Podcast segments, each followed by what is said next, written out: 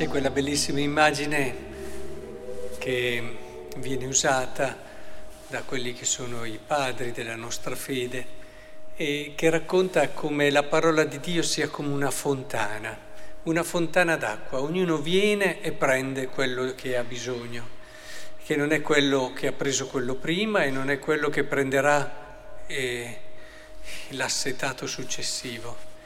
E e, ne, e, e la fontana però va, è molto di più di quello di cui abbiamo bisogno noi. La parola di Dio indubbiamente è una sorgente inesauribile, una sorgente da cui dobbiamo continuamente nutrire il nostro cuore. Però stasera ci viene detto che, pur essendo acqua buona, eh, è vero che ognuno deve prendere la sua.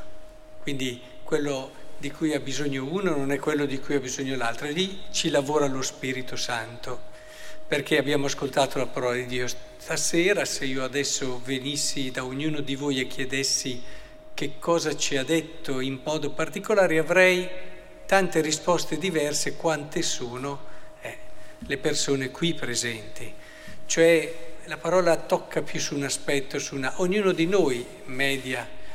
Ma oggi ci viene anche detto che pur essendo la parola per noi, quello che è giusto che ci venga detto, quello che ci permette di raggiungere la nostra felicità, noi possiamo non ascoltarla bene. Sono tre le categorie che indica Gesù. La categoria dei superficiali, la categoria degli entusiasti e quella degli indecisi.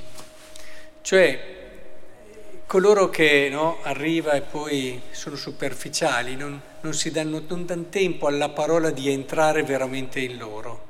Sono troppo presi dalle cose, sono indaffarati, eh, il loro pensiero è sempre stato il criterio delle loro scelte e sono loro che guidano tutto quello che fanno. Praticamente sì, la parola viene, la si dice, ma di fatto rimane lì, l'ascolto, magari possono anche leggerla la leggono ma non si smuovono assolutamente dalle loro cose da fare, dalle loro idee, dalle loro opinioni.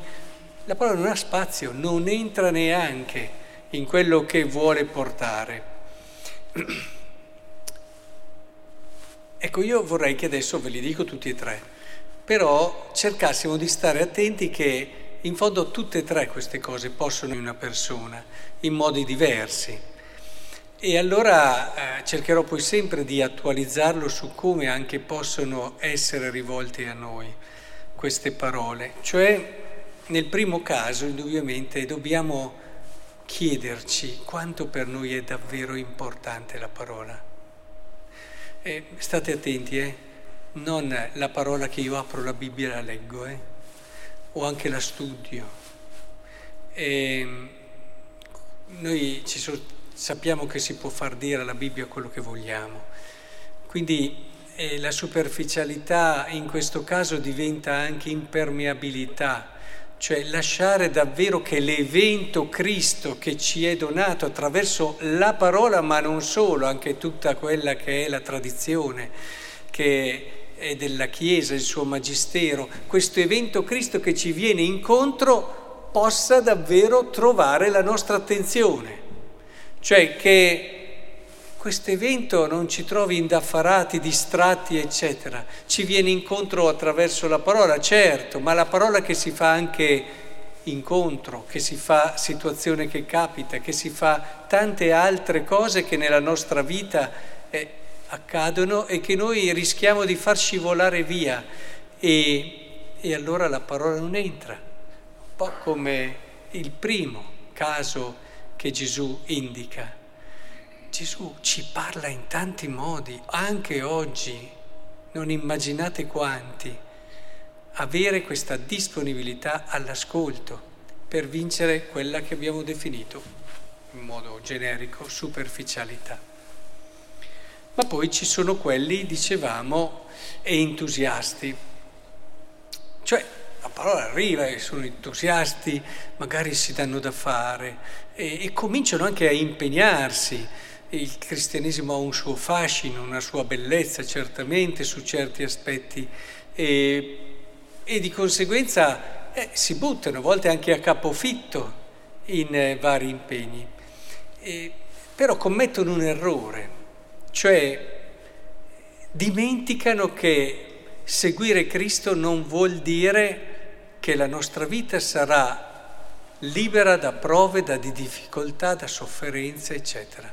Infatti questo secondo caso, dopo arrivano le prove, le sofferenze, cioè, e, e desiderano sempre che la vita di fede sia un qualcosa di emozionante, un qualcosa da entusiasti. Fanno fatica a tollerare la quotidianità, la monotonia, la noia. Deve esserci sempre qualcosa di assolutamente strano e particolare, qualcosa che ti dia voglia di metterti lì perché ti emoziona. E invece arrivano eh, le fatiche del quotidiano, ricordate quel bellissimo passo della del Brel, no? C'è chi vorrebbe essere tagliato come un filo, invece tante volte la vita ti consuma come un filo in un maglione che si consuma piano piano. E, e sono quelle cose lì il martirio che il Signore ti chiede. Oppure parla di quello che è un pavimento che pian piano, no? Eh, si consuma e non viene tagliato, ma si consuma piano piano. Ecco, Bisogna avere quella maturità di vivere la propria fede anche in questa, tra virgolette, quotidianità e monotonia e anche nei momenti di difficoltà. Aver scelto Cristo non vuol dire aver scelto la via più semplice, la via garantista che mi permette di essere tutelato da tutte le difficoltà. Aver scelto Cristo vuol dire vivere la vita di tutti e con quelle che sono le imprevedibilità di tutti, eh, cose che impreviste, cose che possono succedere a tutti, ma avere una chiave che non tutti hanno, una chiave che mi permette di leggere, di capire e di vivere fino in fondo qualsiasi esperienza della mia esistenza. Poi ci sono, eh, quindi su questo proviamo un po' a riflettere perché è importante anche per noi avere chiara questa consapevolezza. In terza categoria che Gesù dice, quelli che abbiamo un po' semplificato dicendo indecisi, sono quelli che sì, scelgono, ma alla fine non scelgono mai fino in fondo, rimangono le seduzioni di qua, di là, e allora tengono sempre un po' il passo da una parte e un piede da una parte e un piede dall'altra. E, ma sì, poi dopo se la raccontano perché poi bisogna essere equilibrati, ci vuole buon senso, insomma alla fine eh, rivestono di virtù quello che vogliono fare. E su questo noi cristiani a volte siamo molto bravi.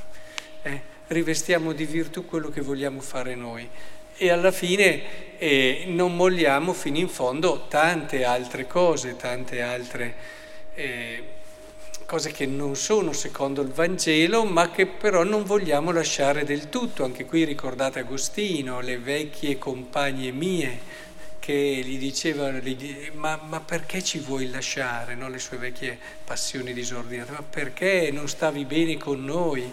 Perché? Ecco, su questo aspetto non dimentichiamolo mai. Eh, sarebbe un errore molto pericoloso pensare di essere arrivati, cioè pensare che non ci voglia costanza. Possiamo fare anche delle cose enormi, ma la costanza, la perseveranza, l'umiltà, la pazienza ci vorranno sempre. Possiamo arrivare ad avere il dono di fare miracoli, eh, possiamo arrivare ad avere dei, dei frutti incredibili e dal punto di vista anche della fede con tante persone, anche al seguito, quello che volete, ma dobbiamo sempre dire il giorno prossimo, domani devo essere prudente, devo essere attento, non sono mai arrivato, potrei sempre ricadere. Non dimenticate il brano di Vangelo, quel demonio che esce, poi torna e trova tutto sgombro e ne chiama altri sette e vengono tutti insieme.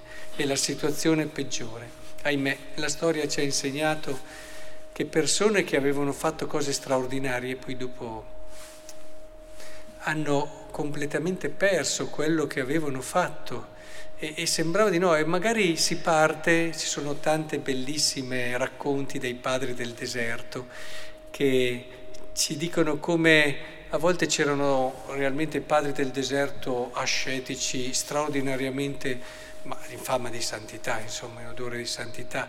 E poi il diavolo arrivava, allora questi racconti dove c'è questo diavolo, arrivava partendo da una cosa che non era peccato, partiva da una cosa e cominciava pian piano a distrarli con una cosa che sembrava anche virtù, poi un'altra, poi un'altra, poi un'altra. Questi qua alla fine si ritrovavano, che avevano perso quasi la fede.